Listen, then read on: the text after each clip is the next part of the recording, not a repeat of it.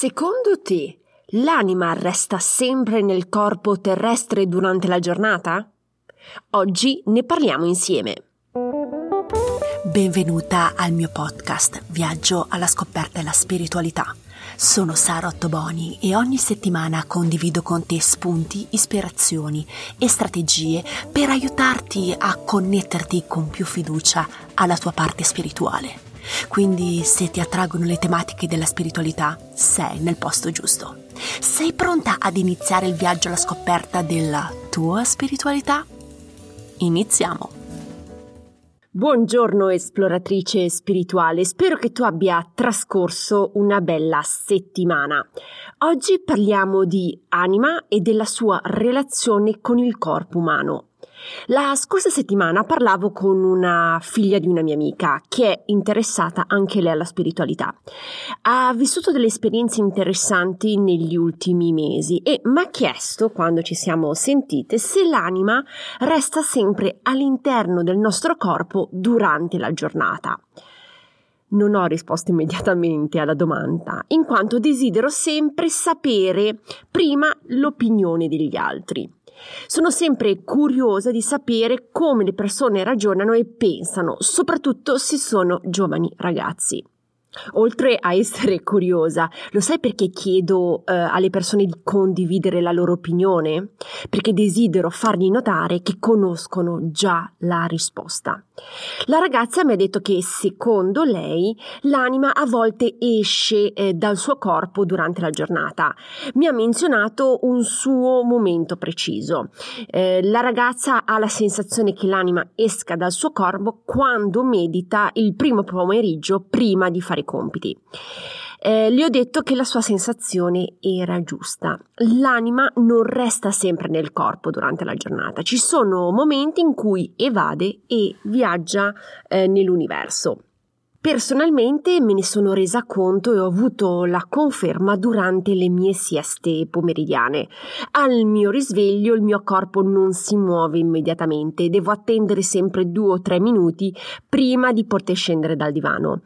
Eh, gli occhi sono sempre aperti, sono sempre lucida mentalmente, ma il corpo non si muove, lo sento veramente inanimato. Dopo alcuni minuti tutto ritorna al suo posto e la percezione del mio corpo ritorna alla normalità. Ma quali sono le situazioni che sono più propense per avere questa breve evasione spirituale durante la giornata? Allora, mentre fai meditazione, quando dormi o quando stai facendo un'anestesia generale. Molte persone mi chiedono se c'è una condizione necessaria perché questa evasione spirituale avvenga. Allora sì, ed è rappresentata dall'immobilità del corpo. L'anima può viaggiare quando il corpo è in sicurezza ed è immobile. L'anima non lascia il corpo se non c'è questa condizione.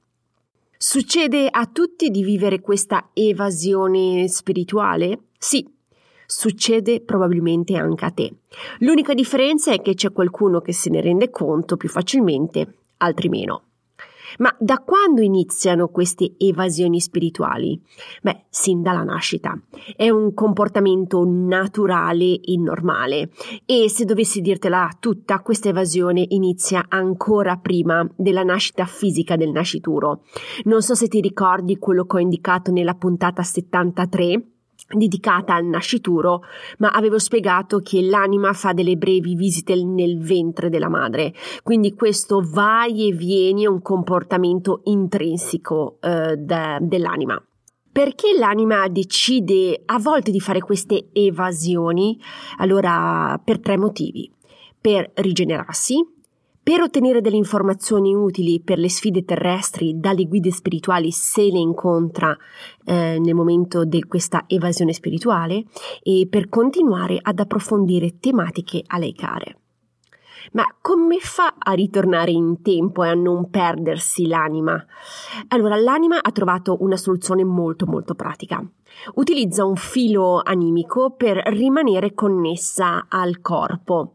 Immagina un po' come che dallo sterno del tuo corpo parta un filo che lega il corpo alla tua anima.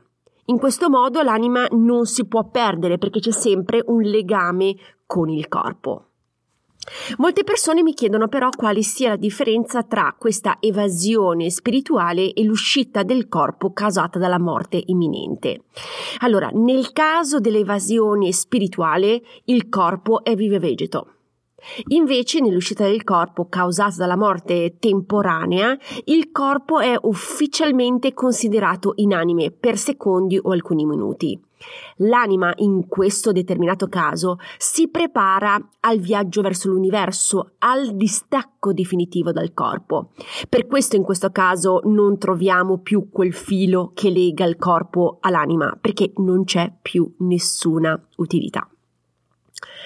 Allora, se ricapitoliamo insieme i punti importanti della puntata, l'anima può intraprendere una evasione spirituale durante la giornata.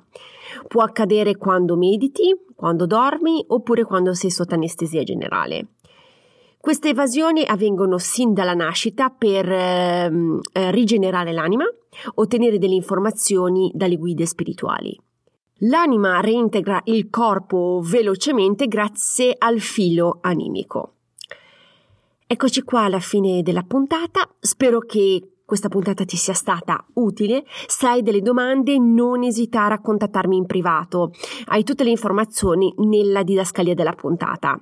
Ricordati di iscriverti alla newsletter perché ogni mese condivido delle informazioni esclusive e gratuite solo ai membri della newsletter. Trovi anche qui il link in didascalia. Se vuoi essere informata della prossima pubblicazione, abbonati gratuitamente al podcast. Infine aderisci anche al gruppo privato su Facebook dove vado live durante la settimana. Tutte le informazioni anche qui sono nella didascalia. Mi resta che ringraziarti per la tua attenzione, ti auguro di trascorrere una bellissima settimana e noi ci sentiamo martedì prossimo. Un abbraccio, ciao!